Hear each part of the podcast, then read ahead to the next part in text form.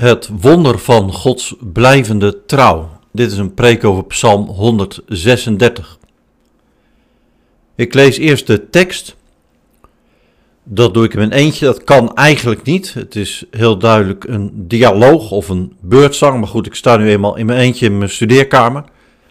En daarna volgt de preek. Loof de Heer, want Hij is goed. Eeuwig duurt zijn trouw. Loof de Allerhoogste God, eeuwig duurt zijn trouw.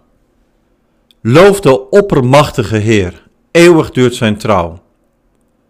Die wonderen doet Hij alleen, eeuwig duurt zijn trouw. Die de hemel maakte met wijsheid, eeuwig duurt zijn trouw. Die de aarde uitspreidde op het water, eeuwig duurt zijn trouw.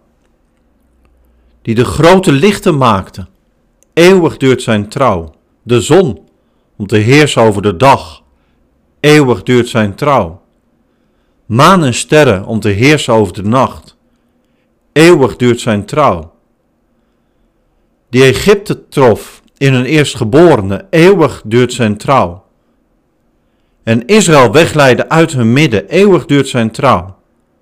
Met krachtige hand en geheven arm, eeuwig duurt zijn trouw. Die de Rietzee spleet in tweeën, eeuwig duurt zijn trouw.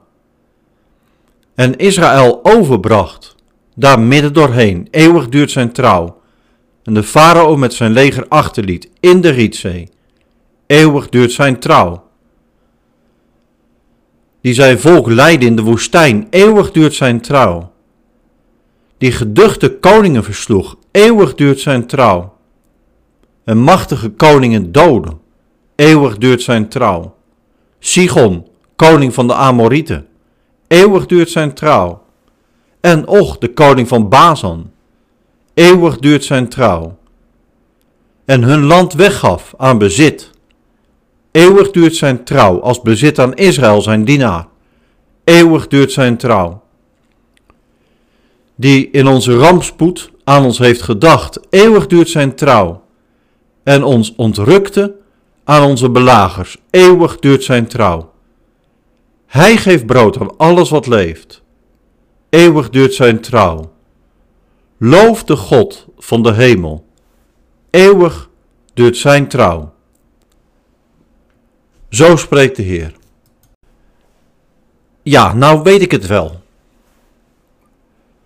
Als je moeder of je chef voor de zoveelste keer iets tegen je zegt, dat je iets niet moet vergeten of iets wel moet doen, dan denk je misschien wel eens, nou heb ik het wel gehoord. Ik heb het wel 10 keer gehoord. Psalm 136 roept aan het begin 3 keer op om God te loven. Vervolgens wordt uitbundig bezongen hoe geweldig God is.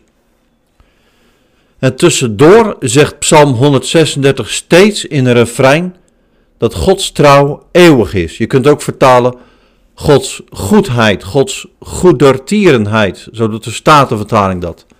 Zijn liefdestrouw, zijn verbondstrouw, die is er altijd, blijvend, eeuwig. En dat zegt de psalm niet 3 keer. Niet 10 keer. 26 keer staat dat in het lied. Na iedere regel staat er deze zin, eeuwig duurt zijn trouw. Je moet je voorstellen dat dit lied in de tempel werd gezongen als een beurtzang.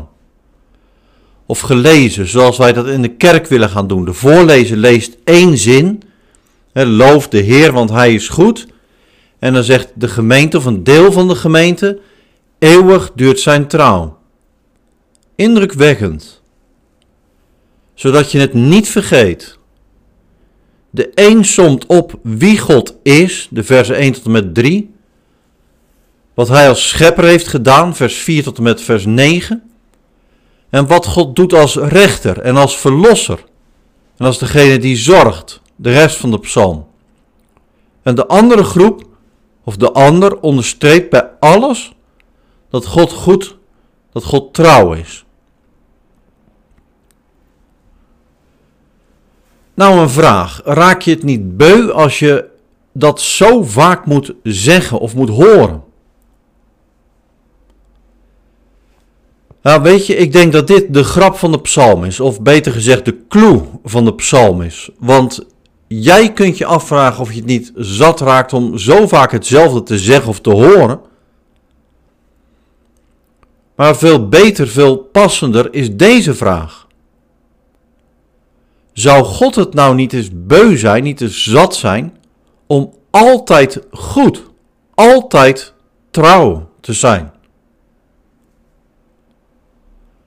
Psalm 136 opent je ogen voor het wonder van Gods altijd blijvende trouw. God is niemand iets verplicht. Dat zit in dat Hebreeuwse woord dat wij vertalen met trouw of goedheid. Jou niet, mij niet, ons niet, zijn schepping niet. Hij is Heer. Hij is, zegt vers 2, de Allerhoogste God. Vers 3, de Oppermachtige Heer. Zo opent het lied. Die Heer is goed en trouw, omdat Hij God is. Zichzelf trouw. Ons trouw. Dat wil Psalm 136 belijden en het jou en mij inprenten. Het wonder van Gods trouw, zijn goedheid, dat zie je als je kijkt naar de achtergrond van het lied. Denk aan de profeet Jeremia. Hij spreekt Gods oordeel uit over het volk. Het land ligt in puin. En dan begint Jeremia als het ware vanuit het niets perspectief te geven. Moet je luisteren. Dit staat in Jeremia 33. Zo spreekt de Heer. In de steden van Juda en de straten van Jeruzalem, die nu verwoest zijn, waar mens nog dier meer leeft, zullen vreugdezangen klinken. Loof de Heer van de hemelse machten, want Hij is goed. Eeuwig duurt zijn trouw. Denk ook aan Klaagliederen 3, het mooiste vers. Vers 22. Het is Gods goedheid, Gods gunst, Gods trouw, dat wij niet zijn omgekomen. Dat is precies dat woord.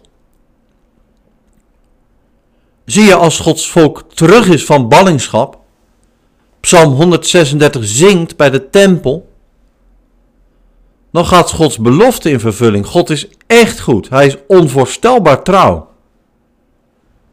En dat het goed is gekomen, dat komt echt door en uit God, uit Hem alleen. 26 keer zeggen dat Gods trouw eeuwig is niet veel, het is weinig. Psalm 136 is een uitnodiging om je eindeloos te realiseren dat God goed en trouw is. Heb jij oog voor het wonder van Gods trouw? Je kunt kijken naar die tijd, de tijd van de ballingschap, de tijd van Gods volk, de achtergrond van Psalm 136. Maar laten we eerst naar onszelf kijken. Ik denk aan het volgende. Deze zomer kwam er opnieuw een alarmerend klimaatrapport uit. Alle seinen staan op rood. Diersoorten sterven uit. Delen van de aarde worden onbewoonbaar. De zeespiegel stijgt. Hongersnood en watertekort nemen toe. Ik las een reactie van een van de wetenschappers die aan dit rapport had meegewerkt. Die zei, veel, zo niet alle inzichten die in dit rapport staan, waren tientallen jaren geleden ook bekend. Maar er is weinig mee gebeurd. Vandaag zijn het niet langer cijfers alleen. De gevolgen van klimaatverandering wordt telkens duidelijker. Hete zomers, bosbranden, verwoestende overstromingen. Lees Psalm 136 eens met die ogen. Is het je opgevallen dat het lied begint bij Gods schepping, als het gaat om wat God doet, versen 5 tot en met 9. Er staat dat God alles heeft gemaakt, dat het een wonder is. Hij heeft het gedaan met wijsheid, vers 5. En de schepping is in evenwicht, vers 7 tot en met 9.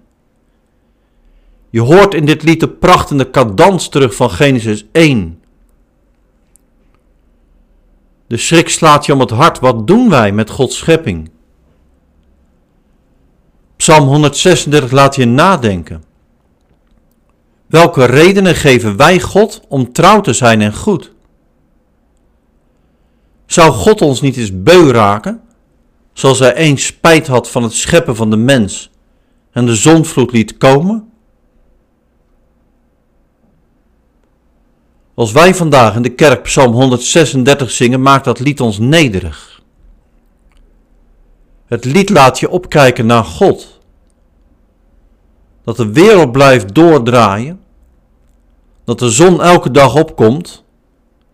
Dat er hoop is op een nieuwe morgen. Is een blijk van Gods trouw. Laten we hem met Psalm 136 blijvend loven. En laten we God bidden om die nooit vanzelfsprekende trouw. En leef voor hem als een verantwoordelijk mens. Ook in de zorg voor zijn schepping. Ik ga afronden. Gemeente, als je kijkt naar de achtergrond van de psalm, Jeremia, de ballingschap, dan valt het lied op zijn plaats. Denk niet dat Psalm 136 een lied is van een gelovig mens die eens een keer in een vrolijke bui was, een optimistische bui. En die bedacht, ik ga maar eens een mooi lied schrijven over God of over het leven en zeggen hoe mooi alles is. Nee, de psalm reflecteert op wie God is en wat hij altijd heeft gedaan, sinds de schepping, sinds de verlossing. Scheppen uit het niets, verlossen uit een onmogelijke situatie. Denk aan Exodus, denk aan Golgotha. Het lied zegt wat God doet als het ons mensen bij de handen afbreekt. Wie God is, wie hij geweest is, wie hij zal zijn. God de Heer, Vader, Zoon en Heilige Geest, in eeuwigheid geprezen. Psalm 136 krijgt een plek na de pelgrimsliederen, Psalm 120 tot en met 134. Dat zijn liederen van gelovigen op weg naar God, naar zijn tempel. Liederen die de zegen en de vrede bezingen die God op en vanuit de tempel, vanuit Sion geeft. En dan begint Psalm 135 daarom al met de oproep om God te loven, omdat hij de enige is die verlost. En Psalm 136 onderstreept wat al deze liederen zeggen. En maak er één grote lofzang van. Gemeente, luisteraar, doe mee met dit lied. Dit lied zet de toon. Loof Gods naam. Begin daar elke dag mee. En eindig daar elke dag mee. Leef zo met je Heer en je Verlosser. Amen.